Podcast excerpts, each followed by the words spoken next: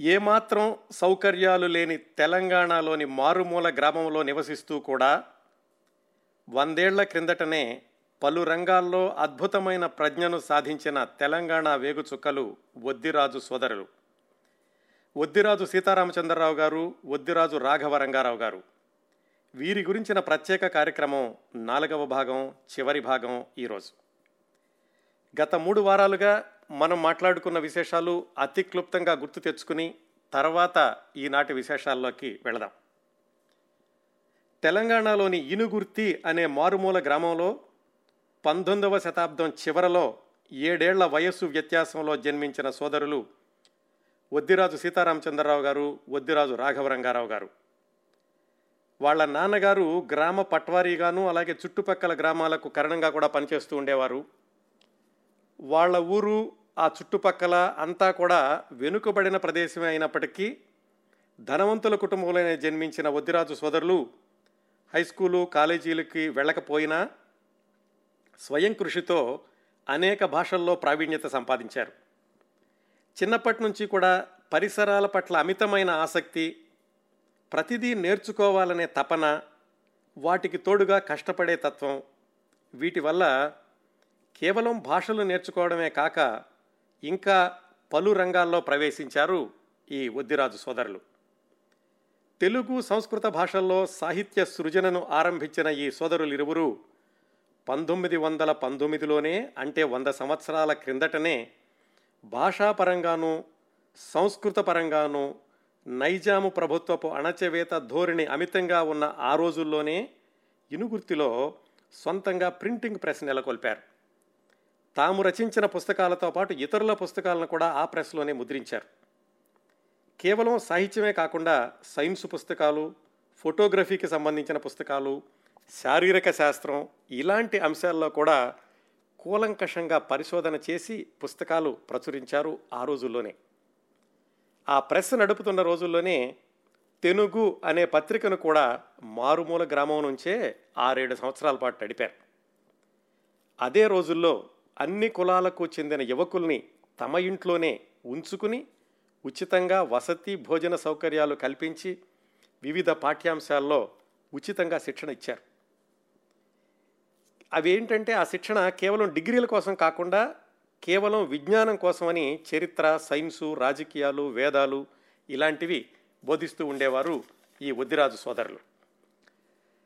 ఇంతకుముందు చెప్పుకున్న అన్ని రంగాల్లోనూ ప్రవేశించి అన్ని పనులు చేస్తూ వాళ్ళు ప్రవేశించిన మరొక రంగం వైద్య వృత్తి. అందులో కూడా అలోపతి వైద్యంలో వాళ్ళు అనుభవం సంపాదించడం వరంగల్లోని గోవిందరాజుల నాయుడు అనే వైద్యుడికి సహాయకులుగా పనిచేయడం ఇక్కడ క్రిందటి వారం మన కార్యక్రమానికి సెమికోలను పెట్టాం. ఇక్కడ నుంచి మిగతా విశేషాలు ఈరోజు కొనసాగిద్దాం. మానవ మేధస్సుకి పరిమితి ఎంత ఉంటుంది అనడానికి ఈ ఒద్దిరాజు సోదరులు చేసినటువంటి వివిధ ప్రక్రియలు వాళ్ళు వివిధ రంగాల్లో ప్రవేశించి ప్రావీణ్యత సంపాదించినటువంటి వైనం అత్యద్భుతమైనటువంటి ప్రామాణికంగా నిలుస్తుంది. మానవ మేధస్సుకి మానవ మేధస్సుని సరిగ్గా వాడుకోగలిగితే గనక ఎన్ని అద్భుతాలు చేయొచ్చు అనడానికి ఈ సోదరులు చేసినటువంటి వివిధ కార్యక్రమాలే ప్రత్యక్ష నిదర్శనం. ఒకసారి అలోపతి వైద్యంలో వాళ్ళు కాస్త పట్టు సంపాదించి ఆ గోవిందరాజుల నాయుడు గారికి సహాయకులుగా పనిచేశాక ఒకసారి వీళ్ళ దగ్గరికి ఒక మిత్రులు ఒక ఆయన వచ్చారు. ఆయన ఏమన్నారంటే మీరు ఏదో వైద్యం బాగా నేర్చుకున్నారు కదా నాకు నేర్చుకోవాలని ఉంది కాకపోతే నాకు హోమియో వైద్యం నేర్చుకోవాలని ఉంది మరి మీరు ఇంట్లో పిల్లలందరినీ కూర్చోబెట్టుకుని చాలా అన్ని రకాల పాఠ్యాంశాలు బోధిస్తున్నారు. మరి నాకు హోమియో వైద్యంలో కనుక మీరు ఏమైనా పాఠాలు చెప్పగలరా? అని ఆ మిత్రుడు అడిగాడు. దాంతో వీళ్ళకేమనిపించిందంటే ఏది కూడా లేదు కాదు రాదు అనేది ఒద్దిరాజు సోదర నిఘంటువులో లేదు. ఏదైనా సరే నేర్చుకోగలము అన్నటువంటి ఆత్మవిశ్వాసం నేర్చుకుని చూపించడం నేర్చుకున్న దాన్ని మరొకరికి బోధించడం ఇది వాళ్ళ జీవన క్రమంలాగా కొనసాగుతూ వచ్చింది. అందుకని ఆ మిత్రుడు అడగగానే వాళ్ళు కాదనకుండా అలాగే మేము హోమియోపతి మీకు బోధిస్తాము అని చెప్పి కలకత్తా నుంచి ఎస్కే బోస్ కాలేజీ అని హోమియో కాలేజీ ఉండేది ఆ రోజుల్లో బహుశా ఇప్పుడు కూడా ఉండే ఉంటుంది. ఆ కాలేజీ నుంచి హోమియో శాస్త్రానికి కావలసినటువంటి పుస్తకాలను తెప్పించారు. తెప్పించి ఆ పుస్తకాలను వీళ్ళు చదివి అందులో ఉన్నదాన్ని ఆ అడిగినటువంటి మిత్రుడికి బోధించారు. ఇలా కొంతకాలం గడిచాక వాళ్ళకే అనిపించింది ఇవన్నీ ఎలాగో మనం చదువుతున్నాం కదా ఆ మిత్రుడు కూడా దేనికి ఊరికే చదవడం కాకుండా ఆ కాలేజీకి పరీక్ష రాస్తే కనుక ఆయనకి పట్టా వస్తుంది హోమియో వైద్యంలో అభ్యాసం చేయడానికి. అందుకని వాళ్ళకి ఏమనిపించిందంటే ఆయనతో పాటుగా మనం కూడా రాస్తే ఎలా ఉంటుంది? ఎలాగో మనము చదివాం బోధిస్తున్నాం కదని వాళ్ళు కూడా ఆ హోమియో కాలేజీకి సంబంధించినటువంటి పరీక్ష రాసి దానిలో ఉత్తీర్ణత సాధించారు. అందుకనే ఈ ఒద్దిరాజు సీతారామచంద్రరావు గారు తమ ప్రెస్లో పుస్తకాలు ముద్రించుకున్నప్పుడు డాక్టర్ సీతారామచంద్రరావు అని కూడా పెట్టుకున్నారు డిగ్రీ. దానిలో హెచ్ఎండి అని కూడా ఇచ్చారంటే హోమియో మెడిసిన్ ఇన్ డాక్టరేట్ అలాంటిది ఏదో అనమాట ఆ డిగ్రీ కూడా వచ్చింది. అయితే కేవలం ఏదో నేర్చుకుని వదిలేసేయడం లేకపోతే రికార్డుల కోసం నేర్చుకోవడం ఇలాంటిది కాదు ఆ వద్దిరాజు సోదరులు చేసింది. నేర్చుకున్న ప్రతిదానికి ఏదో ఒక ఉపయోగం ఉండాలి. ఆ ఉపయోగం కూడా స్వార్థం కోసం కాదు సమాజం కోసం.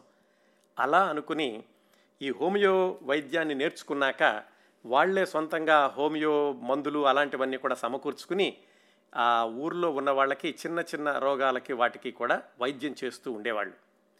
దానికోసమని ఒక గది కూడా పెట్టుకున్నారు ఇంట్లో. గది పెట్టుకుని ఆ వచ్చిన వాళ్ళకి ఆ మందులు ఇవ్వడం వాళ్ళ దగ్గర నుంచి పెద్దగా మళ్ళీ ఆశించడం అలాంటిది ఏమి ఉండేది కాదు. ఏదో ఒక చిన్న డబ్బా పెట్టి ఎంత తోస్తే అందులో అంత వెయ్యండి అని అడగడం వరకే. డబ్బులు సంపాదన మీద ఎప్పుడూ కూడా వాళ్ళ ఆలోచన లేదు. కొత్తది నేర్చుకోవడం ప్రజల కోసం ఉపయోగించడం. ఆ క్రమంలోనే ఈ హోమియోపతి మీద కూడా పట్టు సాధించారు. సరే అది కొంతకాలం అయ్యాక వీళ్ళకి ఏమనిపి ఏమైందంటే ఇంకొక సంఘటన ఆ ఇనుగుర్తిలోనూ చుట్టుపక్కల గ్రామాలు అవన్నీ కూడా పెద్ద రవాణా సౌకర్యాలు లేని రోజులు అనుకున్నాం కదా? ఎక్కువగా అరణ్య ప్రాంతం అడవి ప్రాంతంలాగా ఉండేది. పాములు ఎక్కువగా వస్తూ ఉండేవి.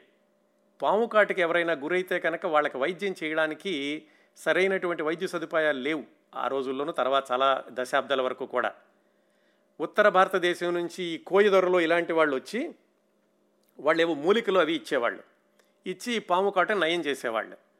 వాళ్ళు మరి ప్రతి సంవత్సరం పొడుగునా ఉండరు ఇక్కడ. ఏదో ఒక కొన్ని కొన్ని రోజు నెలల్లో వచ్చి వెళ్ళిపోతుండేవాళ్ళు వాళ్ళ దగ్గర ఈ మూలికల్ని తీసుకుని ఈ సోదరులు ఇద్దరూ కూడా వాటిని జాగ్రత్తగా సీసాల్లో నిల్వ చేసి ఆ తర్వాత ప్రజలకి పాము కాటుకి వీటికి అవసరమైతే వాడుతూ ఉండేవాళ్ళు.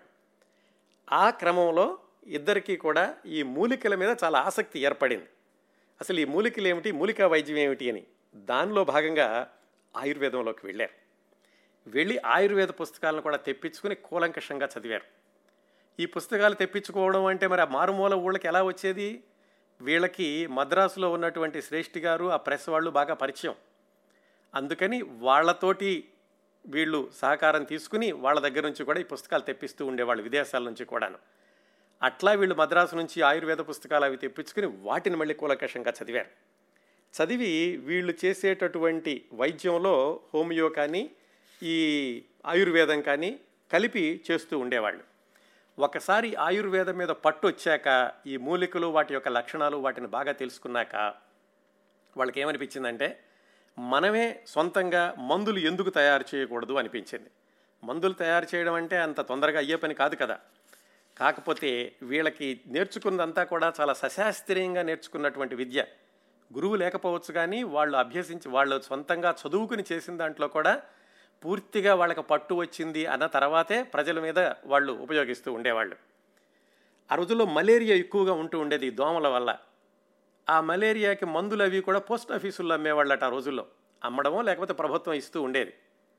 అయితే ఆ పోస్ట్ ఆఫీసులో ఇచ్చినటువంటి మందులు వేసుకున్న వాళ్ళకి చాలా వికారం పైత్యం ఇలాంటిది ఎక్కువగా ఉండేది.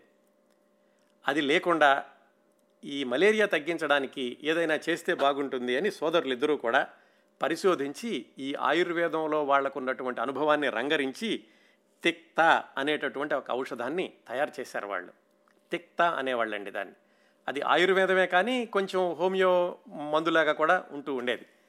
అది ఈ మలేరియా వచ్చిన వాళ్ళకి ఇచ్చినప్పుడు అది వెంటనే తగ్గిపోవడం దానివల్ల ఈ పైత్యం వికారం ఇలాంటివన్నీ లేకపోవడం వీటి వల్ల ప్రజలందరికీ కూడా ఈ వైద్య ఈ సోదరులిద్దరూ కూడా ఈ సోదరుల వైద్యం మీద మంచి నమ్మకం కలిగింది.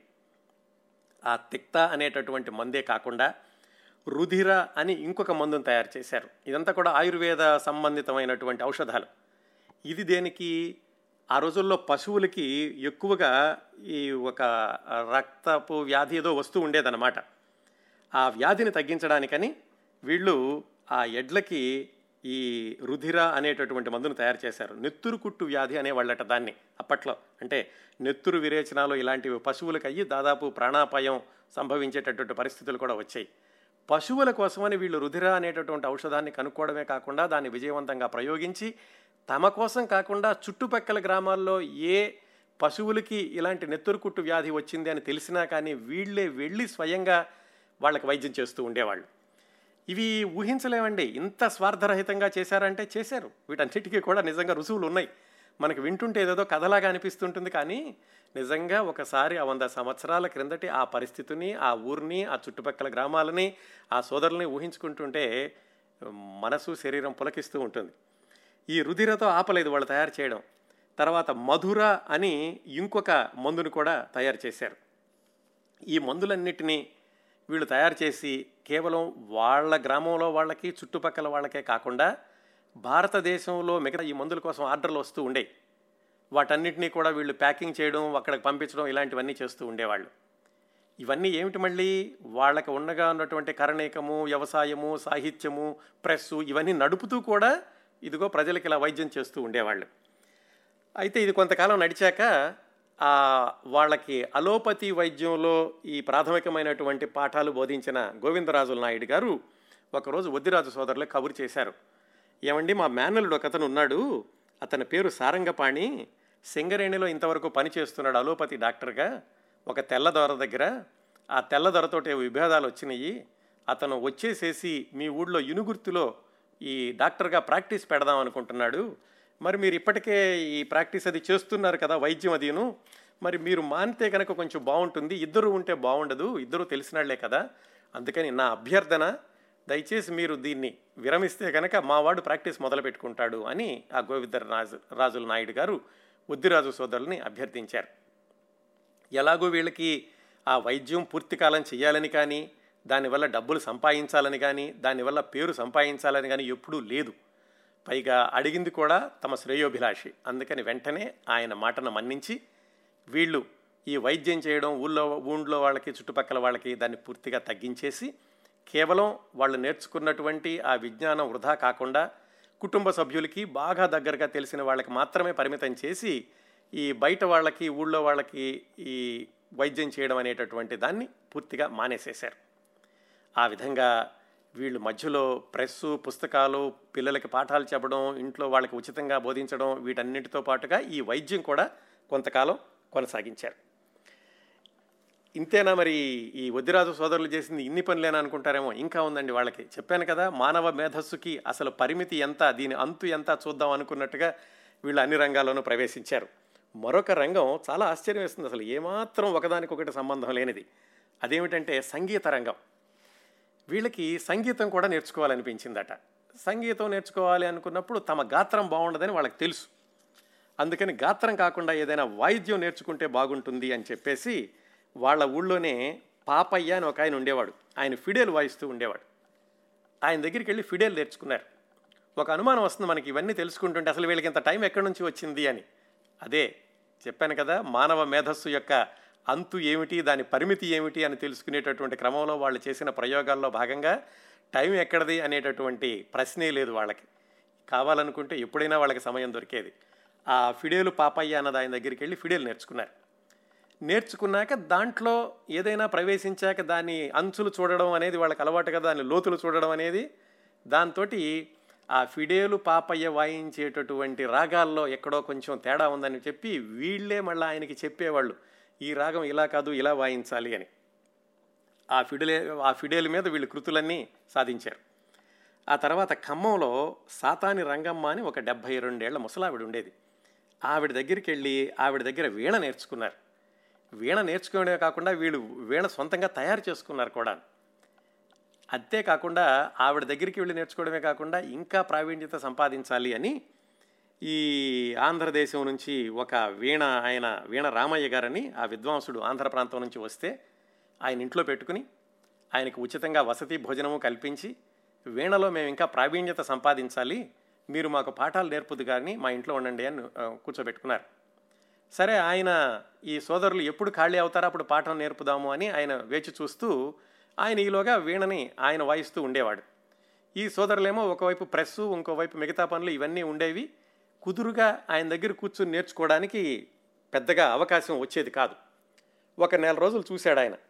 ఒక నెల రోజులు చూశాక ఆయనకి ఏమనిపించిందంటే ఊరికే కూర్చొని తింటున్నాను నేనేదో వీణ వాయిస్తున్నాను ఈ సోదరులు ఇద్దరునేమో మరి ఎప్పుడు హడావిడిగా ఉంటున్నారు రకరకాల పనులతోటి అని ఆయనకు కూడా ఒకరోజు ఈ సోదరులు ఇద్దరిని పిలిచి చూడండి మీరు నాకు భోజనం పెడుతున్నారు నన్ను బాగా చూసుకుంటున్నారు కాకపోతే మీకేమీ నేర్పలేకపోతున్నానే అనేటటువంటి నాకు చింత ఒకటి ఉంది. అందువల్ల నేను మా ఊరు వెళ్ళిపోతాను బాబు నన్ను వదిలేసేయండి అని చెప్పాడు ఆయన. సోదరులిద్దరూ చెప్పారు లేదండి మీరు ఇంతకాలం మీరు వాయించింది కానీ మీరు మా ఇంట్లో ఉన్నది కానీ వృధా అనుకోవద్దు. మీ దగ్గర మొత్తం నేర్చేసుకున్నాము. మీరు వాయిస్తుంటే మేము విని వేరే పని చేస్తున్నా కానీ దాన్ని గ్రహించగలిగాము. కావాలంటే చూడండి అని వాళ్ళు ఆ వీణ తీసుకుని ఆ వీణ రామయ్య గారు అంతవరకు వాయించినవన్నీ కూడా వీళ్ళు తిరిగి వినిపించారు ఆయనకి. ఆశ్చర్యపోవడం మాత్రమే ఆయనకి మిగిలింది. ఆ సోదరులు ఇద్దరు అభినందించి ఆయన వెళ్ళారు. సరే దాన్ని ఎలాగూ పూర్తి కాలంగా సంగీతం చేద్దామని కాదు ఆ రంగం మీద వాళ్ళకి కన్ను పడింది దాన్ని నేర్చుకున్నారు దాన్ని అభ్యసించారు వీణ కూడా సొంతంగా తయారు చేసుకున్నారు. ఇంతతో ఆగలేదు వాళ్ళు. వాళ్ళ పొలాలకి కావలసినటువంటి నీళ్ళు ఇవి తోడడానికి ఇంజన్లు కావాలి. ఆయిల్ ఇంజిన్ ఆ రోజుల్లో లేవు ఉండేవి కాదు. ఎడ్లు పెట్టి వీటి పెట్టి తో తోడుతూ ఉండేవాళ్ళు. ఆయిల్ ఇంజిన్ మొట్టమొదటిసారిగా ఇనుగుర్తి గ్రామంలోకి తీసుకొచ్చి దాన్ని సొంతంగా బిగించి దాన్ని పని చేయించింది కూడా ఉద్దిరాజు సోదరులే. ఇంకా ఆగలేదు. ఆ ఊళ్ళో ఎలక్ట్రిసిటీ అనేది లేదు. ఇదంతా వంద సంవత్సరాల కిందటి సంగతి. ఎలక్ట్రిసిటీ కూడా మొట్టమొదటిసారిగా ఒక చిన్న డైనమో లాంటి తీసుకొచ్చి దాన్ని పని చేయించి రెండు ఎలక్ట్రిక్ బల్బుల్ని వెలిగించి వాళ్ళ గదిలో పెట్టుకున్నారు. ఆ ఊళ్ళో వాళ్ళకి ఏమిటంటే ఆ రోజుల్లో ప్రపంచంలో ఏ వింత జరిగినా కానీ దానిలో ఎంతో కొంత భాగం ఈ వద్దిరాజు సోదరులు ఇనుగుర్తి గ్రామానికి తీసుకొచ్చి ఊళ్ళో ఉన్నటువంటి వాళ్ళందరికీ కూడా చాలా ఆశ్చర్యం కలిగిస్తూ ఉండేవాళ్ళు. అందులో భాగమే ఆయింజి ఆయిల్ ఇంజను విద్యుత్ శక్తి కూడా. ఇవన్నీ కాకుండా ఒక రైస్ మిల్ ఒకటి ఉండేది వాళ్ళకి.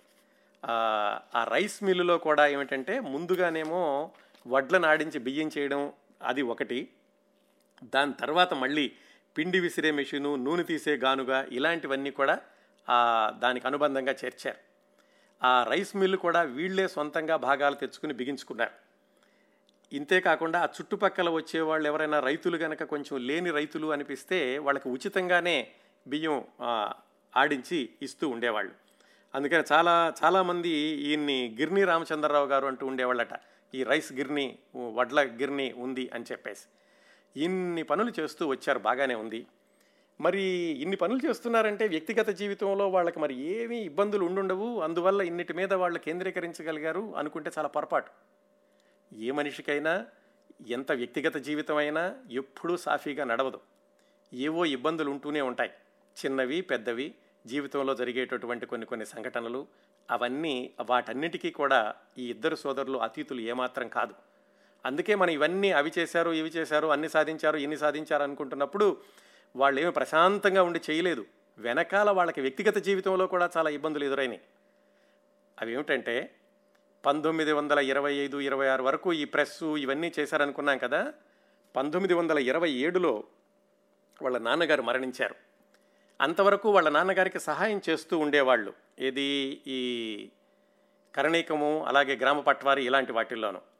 ఇంకా వాళ్ళ నాన్నగారు మరణించాక ఒక గ్రామమేమో సీతారామచంద్రరావు గారికి అలాగే వాళ్ళ తమ్ముడు రాఘవరంగారావు గారిని ఇంకొక ఆయన పెంచుకున్నారనుకున్నాం కదా ఆయన ద్వారా ఆయనకి మరొక గ్రామం వచ్చేది వచ్చింది.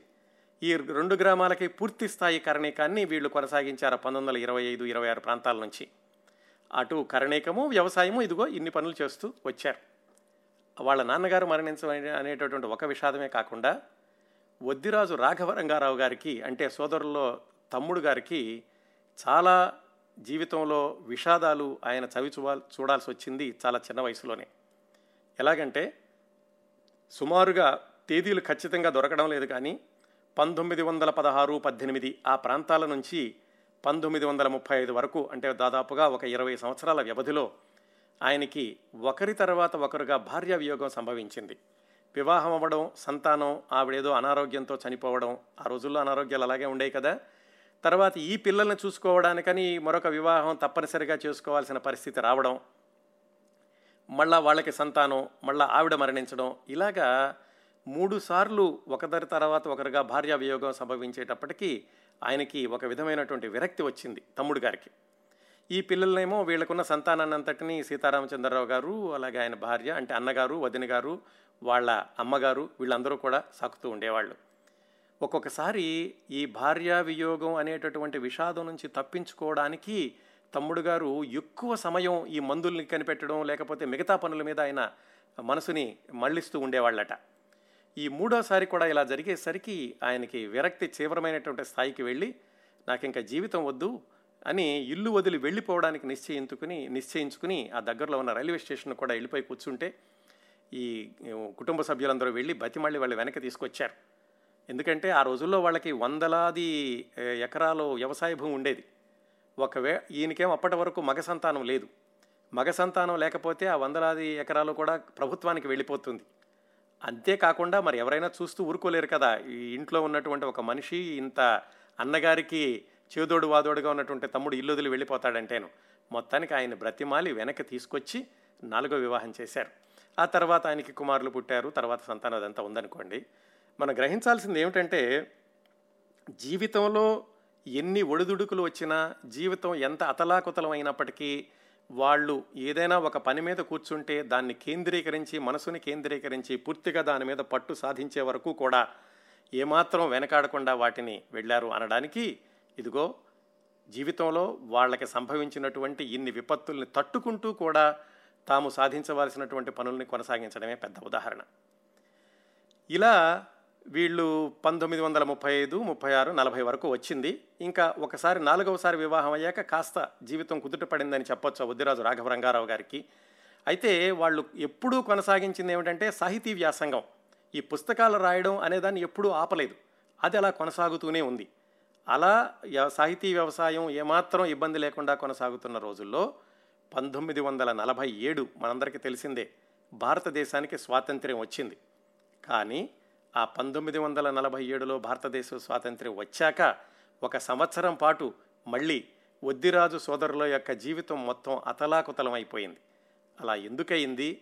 వాళ్ళు ఊరు కూడా వదిలేసి వెళ్ళాల్సినటువంటి పరిస్థితి ఎందుకు వచ్చింది పంతొమ్మిది వందల నలభై ఏడులో భారతదేశానికైతే స్వాతంత్ర్యం వచ్చింది కానీ తెలంగాణకి మాత్రం రాలేదు. ఎందుకంటే తెలంగాణలో ఉన్నటువంటి ఆయన నైజాం ఆయన హైదరాబాదు సంస్థానాన్ని ఆ భారతదేశంలో కలపడానికి విలీనం చేయడానికి ఏమాత్రం సుముఖంగా లేడు.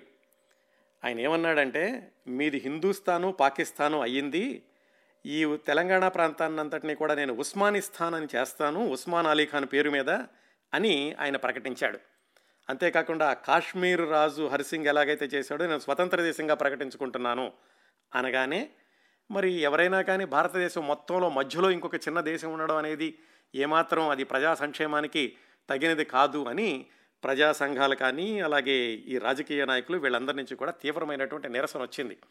ఈ నైజాం నవాబు కూడా ఖచ్చితంగా మీరు భారతదేశంలో కలిసిపోవాలి అనేటటువంటి తిరుగుబాటు మొదలైంది. అదే తెలంగాణ స్వాతంత్ర పోరాటం. ఆ పోరాటం మొదలైనప్పుడు ఈ రజాకారులు అనేవాళ్ళు అంటే నిజానికి వాళ్ళు అందరినీ కూడా రక్షించాల్సినటువంటి వాళ్ళు. అలాంటి వాళ్ళు ఊడ ఊళ్ళ మీద పడడం దోపిడీ చేయడం మానభంగాలు చేయడం విపరీతమైనటువంటి అరాచకాలు మొదలైన తెలంగాణ అంతా కూడా అతలాకుతలం అయిపోయింది. కొంతకాలం తర్వాత ఈ నైజాం నవాబు కూడా చేతులెత్తేశాడు నేనేం చేయలేని రజాకారుల్ని అని. అలాంటి రోజుల్లో ఈ తెలంగాణ అంతా కూడా భయభ్రాంతులైపోయి చాలామంది ప్రాణరక్షణ కోసం అని చెప్పి ఆస్తులు పోతే పోయినాయి కనీసం ప్రాణాలు దక్కించుకుందామని రక్షణగా ఉంటుందని చెప్పి వాళ్ళు ఈ ఆంధ్ర ప్రాంతం వైపు వెళ్ళిపోవడం ప్రారంభించారు. మన వద్దిరాజు సోదరుల విషయానికి వస్తే వాళ్ళు కూడా ఏమిటంటే నిజానికి ప్రాణభయం అయితే లేదు కానీ ఎందుకైనా మంచిది. మనం ఇంత పెద్ద కుటుంబము ఇంతమంది పిల్లలు మనమలు మనమరాళ్ళు వీళ్ళందరూ ఉన్నారు ఆడవాళ్ళు అందరూను. అందుకని ఎందుకైనా సరే దీనికి మనం ఇబ్బందులకి గురవుతాము అని తెలుసుకుని కూడా ఇక్కడ ఉండ- ఉండడం ఎందుకు?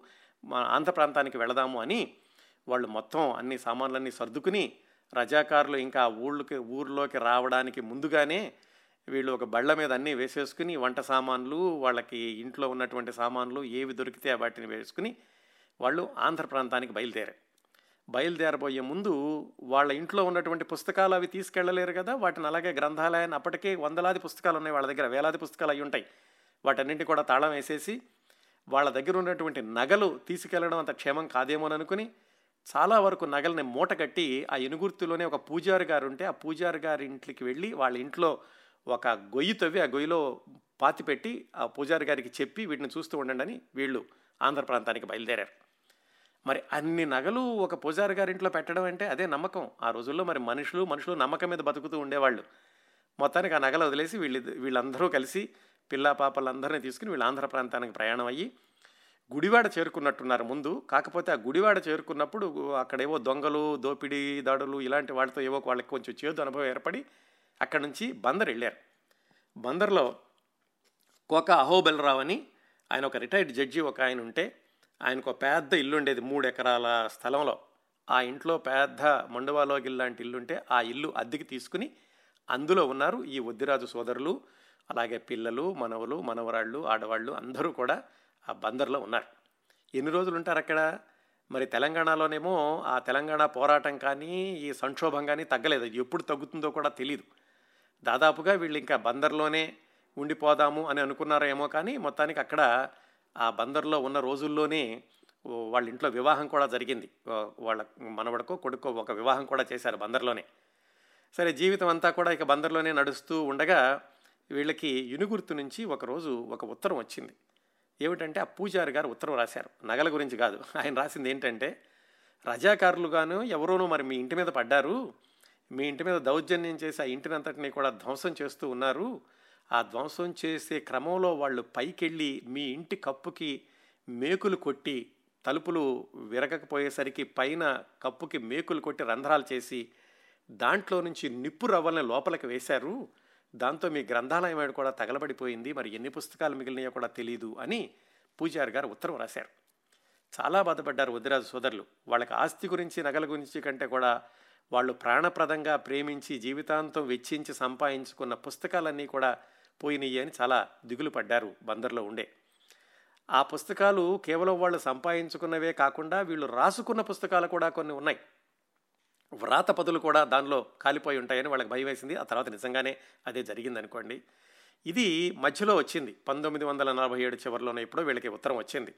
సరే బాధను దిగిమింగుకుని అలాగే ఉన్నారు. మరి ఎంతకాలం జరుగుతుందో తెలంగాణ ఎప్పటికీ ప్రశాంతత చేకూరుతుందో వాళ్ళకి తెలియదు మొత్తానికి చివరికి ఎలాగైతే అది ఒక సంవత్సరంలోనే పంతొమ్మిది వందల నలభై ఎనిమిది సెప్టెంబర్ ప్రాంతాల్లో కాస్త ఈ తెలంగాణ ఈ ఈ తెలంగాణ నైజాం ప్రాంతం అంతా కూడా మళ్ళీ భారతదేశంలో విలీనం అవ్వడం ఆ సంఘటన సంభవించాక తెలంగాణలో మళ్ళీ సాధారణ పరిస్థితులు నెలకొల్పుతున్నాయి అని తెలిసాక మళ్ళీ సోదరులందరూ కుటుంబ సభ్యులందరినీ తీసుకుని మళ్ళా వెనక్కి బయలుదేరారు తెలంగాణ వెళ్ళడానికి. అయితే వెంటనే వాళ్ళ ఊరికి వెళ్ళలేదు. ఊరు వెళ్ళడం అంటే ఒక రోజులో అయ్యే పని కాదు కదా ఆ రోజుల్లో ఎడ్ల బండి మీద నెమ్మదిగా వెళ్ళాలి. అలా వెళుతూ ఉండగా వీళ్ళు ఇనుగుర్తికి దగ్గరలో వచ్చినప్పుడు వాళ్ళకి మేనలుడు వరుస అవుతాడు ఒక ఆయన దేవులపల్లి వెంకట పాపారావు అని. ఆయన వంగపాడు అనే ఊళ్ళో ఉన్నారు. ఆ వంగపాడు వచ్చేసరికి వీళ్ళకి చెప్పారు మీరు అప్పుడే వెళ్ళమాకండి. ఇంకా ఇనుగుర్తిలో సాధారణ పరిస్థితుల్లో నెలకొనలేదు. ఎందుకైనా మించిది మీరు వంగపాడులో కొన్ని రోజులు ఉండి వెళ్ళండి అని వీళ్ళందరినీ కూడా వంగపాడులో ఉంచారు. ఆ వంగపాడులో కొన్ని రోజులు ఉన్న రోజుల్లోనే ఈ వద్దురాజు సోదరుల యొక్క తల్లిగారు మరణించారు. అది చాలా విషాదం. అసలే ఈ ఊళ్ళో సంక్షోభం దాంతో ఊరు వదిలి వెళ్ళిపోవడం ఒక సంవత్సరం పాటు ఎక్కడో తలదాచుకోవడం మళ్ళీ వెనక్కి వస్తున్న రోజుల్లో తల్లిగారి మరణం వాళ్ళని ఎంతగానో బాధించింది. వాళ్ళు ఎప్పుడో రాసి పెట్టుకున్న శారీరక శాస్త్రం గ్రంథం క్రిందటి వారం చెప్పుకున్న మన దాంట్లో ఆయన హ్యూమన్ ఎనాటమీ అంతా రాశారని. ఆ పుస్తకాన్ని తల్లిగారికి అంకితం చేశారు ఎప్పుడో రాసిన దాన్ని. ఆ తల్లిగారి మరణం కూడా సంభవించాక ఇంకా వీళ్ళు తర్వాత కొన్ని రోజులకి ఇనుగుర్తి చేరుకున్నారు. ఇనుగుర్తి చేరుకుని ఒకసారి తలుపులు తీసి చూడగానే మొత్తం బూడిదైపోయినటువంటి పుస్తకాలన్నీ కనపడాయి. ఏవో కొన్ని మాత్రం మిగిలినాయి. ఆ కాలిపోయిన వాటిల్లో ఈ సోదరులు రాసుకున్నటువంటి పుస్తకాలు కూడా కొన్ని ఉన్నాయి. ఇంకా చేయగలిగింది ఏమీ లేదు వాళ్ళు. వాటిని వాళ్ళ వెనక తీసుకురావడానికి. మళ్ళీ అంతా శుభ్రం తీసుకుని మళ్ళీ వాళ్ళ యొక్క మామూలు జీవితాన్ని ప్రారంభించారు. ఆ పోయిన పుస్తకాలన్నింటినీ కూడా సేకరించడం కంటే కూడా వీళ్ళు రాసుకున్నటువంటి పుస్తకాలు ఏవైతే కాలిపోయాయో మళ్ళీ వాటిల్లో నుంచి మిగిలిపోయిన ఏవో కొన్ని కొన్ని చిరిగిపోయిన పేజీలు అవి చూసి మళ్ళా వాటిని తిరగ రాసేటటువంటి ప్రయత్నాలు చేస్తూ వాళ్ళ సమయాన్ని గ్రామాభివృద్ధి కోసమని వాళ్ళు కేటాయించడం ప్రారంభించారు. అప్పటికే ఈ వద్దిరాజు సీతారామచంద్రరావు గారి పెద్ద మనవడికి వరంగల్లో టీచర్ ఉద్యోగం వచ్చింది. ఆయన వరంగల్ కాదు మన ఊరు వచ్చి మన ఊళ్ళో విద్యార్థులకి సేవ చేస్తే బాగుంటుందని మనవడిని తీసుకొచ్చేసి ఆ ఊళ్ళో స్కూల్లోనే టీచర్గా చేర్పించి ఆ పిల్లలకి కావాల్సినటువంటి ప్రయోగాలు పుస్తకాలు ఇలాంటి వాటన్నిటిలో కూడా సహాయం చేయడం ప్రారంభించారు సోదరులు. ఎప్పుడూ కూడా ఖాళీగా ఉండేవాళ్ళు కాదట. పొద్దున్నే లేచిన దగ్గర నుంచి సాయంకాలం వరకు ఏదో ఒక పని చేస్తూనే ఉండేవాళ్ళు. ఏం పని చేయాలి అని వెతుక్కోవాల్సిన అవసరం లేదు. ఎందుకంటే వాళ్ళకి ఎప్పుడూ ఉండేటటువంటి వృత్తి వ్యాపకం ఎలాగో ఉండనే ఉంది. కరణీకం కానీ వ్యవసాయం కానీ అది కాకుండా ఇదిగో ఇలాంటివన్నీ పనులు చేస్తూ ఈ పంతొమ్మిది వందల నలభై ఏడు సంక్షోభం తర్వాత మళ్ళా వెనక్కి వచ్చాక గ్రామాభివృద్ధి కోసమని రకరకాల కార్యక్రమాలు చేపట్టడం ప్రారంభించారు. వాళ్ళు చేసిన చాలా గొప్ప పని ఏమిటంటే వాళ్ళు నేర్చుకున్నటువంటి నీతి నియమాలు కానీ ఒక క్రమబద్ధమైన జీవితం జీవితం కానీ అలాగే సమాజానికి ఉపయోగపడడం ఇలాంటివన్నీ కూడా పిల్లలకి పూర్తిగా వాళ్ళు పిల్లలు అనుసరించేలాగా వాళ్ళకి పిల్లలకి బోధించి పిల్లల జీవితాలని కూడా క్రమ మార్గంలో ఉండేలాగా చూశారు వాళ్ళు. అందుకే ఆ తర్వాత వాళ్ళ మనవడు కానీ వా తాతగారు చెప్పినట్టుగా ఊళ్ళోనే ఉండి ఆ పిల్లలకి చదువులు చెప్పడం ఆ తర్వాత అందరూ కూడా సమాజ సేవనే తమ సేవగా భావిస్తూ ఇప్పటికి కూడా ఆ ఒద్దిరాజు సోదరుల యొక్క కుటుంబ సభ్యులు కొనసాగడం అనేది నిజంగా వాళ్ళు వేసినటువంటి వంద సంవత్సరాల క్రిందట వేసిన పునాది. ఇది కేవలం వాళ్ళ కుటుంబ సభ్యులకే కాకుండా అందరికీ కూడా కొద్ది నీతి పాఠంలాగా ఉపయోగపడుతుంది ఈ సోదరుల గారి జీవితం. ఇలా పంతొమ్మిది వందల నలభై ఎనిమిదిలో మళ్ళీ వెనక్కి వచ్చేసేసి గ్రామాభివృద్ధి కోసం అని ఇద్దరూ కూడా కొనసాగుతున్న రోజుల్లో పంతొమ్మిది వందల యాభై ఐదవ సంవత్సరం. మరి ఎంత గొప్ప జీవితం అయినా కానీ ఎక్కడో ఒక చోట ముగిసిపోవాలి ఎక్కడో ఒక ముగింపు అనేది ఉంటుంది. అలాగే వద్దిరాజు సీతారామచంద్రరావు గారికి పంతొమ్మిది వందల యాభై ఐదులో క్యాన్సర్ వ్యాధి అని తెలిసింది. అందరికీ కూడా చాలా బాధ కలిగించింది. అందరికీ పెద్ద అయిన అందరిని ఒక తాటి మీద నడుపుతున్నటువంటి సీతారామచంద్రరావు గారికి క్యాన్సర్ అని తెలిసి ఇంట్లో ఇంట్లో డాక్టర్లు ఉన్నారు మనవడు డాక్టరు అలాగే అల్లుడు డాక్టరు ఇంతమంది ఉన్నప్పటికీ కూడా వ్యాధి అన్నాక డాక్టర్ని చూసి భయపడి వెళ్ళిపోదు కదా. వాళ్ళు ఏదో వాళ్ళకి తోచినంత వైద్యం వాళ్ళు చేశారు. చివరికి హైదరాబాద్ తీసుకెళ్ళారు. హైదరాబాద్ హాస్పిటల్లో చేర్చారు. హైదరాబాద్లో అడ్లూరి నారాయణరావు గారిని అప్పట్లోనే ఫారిన్ రిటర్న్ ఆయన. ఆయన కూడా ఈ వద్దిరాజు సీతారామచంద్రరావు గారికి క్యాన్సర్ తగ్గించడానికని ఆయన చికిత్సని కొనసాగించారు. అత్యంత ఆశ్చర్యకరమైన విషయం ఏమిటంటే ఈ వద్దిరాజు సోదరుల యొక్క ఈ ఎప్పటికీ కూడా అలసిపోని అవిశ్రాంతమైనటువంటి సాహిత్య కృషికి ఒక ఉదాహరణ. వద్దిరాజు సీతారామచంద్రరావు గారు క్యాన్సర్ చికిత్సకి ఆయన తీసుకుంటూ కూడా మందులు తీసుకుంటూ హైదరాబాద్ ఆసుపత్రిలో ఉండి సౌదామిని పరిణయం అనేటటువంటి ప్రబంధం రాయడం ప్రారంభించారు. డాక్టర్లు అందరూ చెప్పారు ఇదేమిటండి? మీరు ఇలా రాయకూడదు మీరు విశ్రాంతి తీసుకోవాలి ఇలాంటి సమయంలో మీరు శరీరాన్ని కష్టపెట్టకూడదు అన్నా కానీ వినకుండా ఆయన ఆసుపత్రిలో ఉండి ఆ సౌదామిని పరిణయం అనేటువంటి ప్రబంధాన్ని వ్రాయడం ప్రారంభించారు. వ్రాయడం ప్రారంభించి ఇక కొన్ని రోజుల తర్వాత వాళ్ళు చెప్పారు ఇక హాస్పిటల్లో ఉండా కానీ పెద్ద ఉపయోగం లేదు మీ ఊరు వెళ్ళిపోండి అని. ఇంటికి తీసుకొచ్చాక ఇంట్లో కూర్చుని కూడా ఆయనకి రాయడానికి కూడా ఓపిక లేకపోతే వాళ్ళ అమ్మాయిని కూర్చోబెట్టి రాయించి అమ్మాయి అంటే తమ్ముడు గారు అమ్మాయిని వాళ్ళకి తమ్ముడు గారు అన్నగారు అనే విభేదం ఉండేది కాదు దయామతి గారని ఆవిడ ఇంకా ఉన్నారండి. ఆవిడని కూర్చోబెట్టి ఆవిడకి చెప్పి రాయిస్తూ ఈ సౌదామిని పరిణయం అనేటటువంటి ప్రబంధాన్ని పూర్తి చేశారు. అంటే వాళ్ళ యొక్క స్ఫూర్తి చిన్నతనం నుంచి బాల్యం నుంచి ప్రారంభమై చిట్ట చివరి క్షణం వరకు కూడా స్ఫూర్తిదాయకమైన జీవితాన్నే కొనసాగించారు అనడానికి ఉదాహరణ.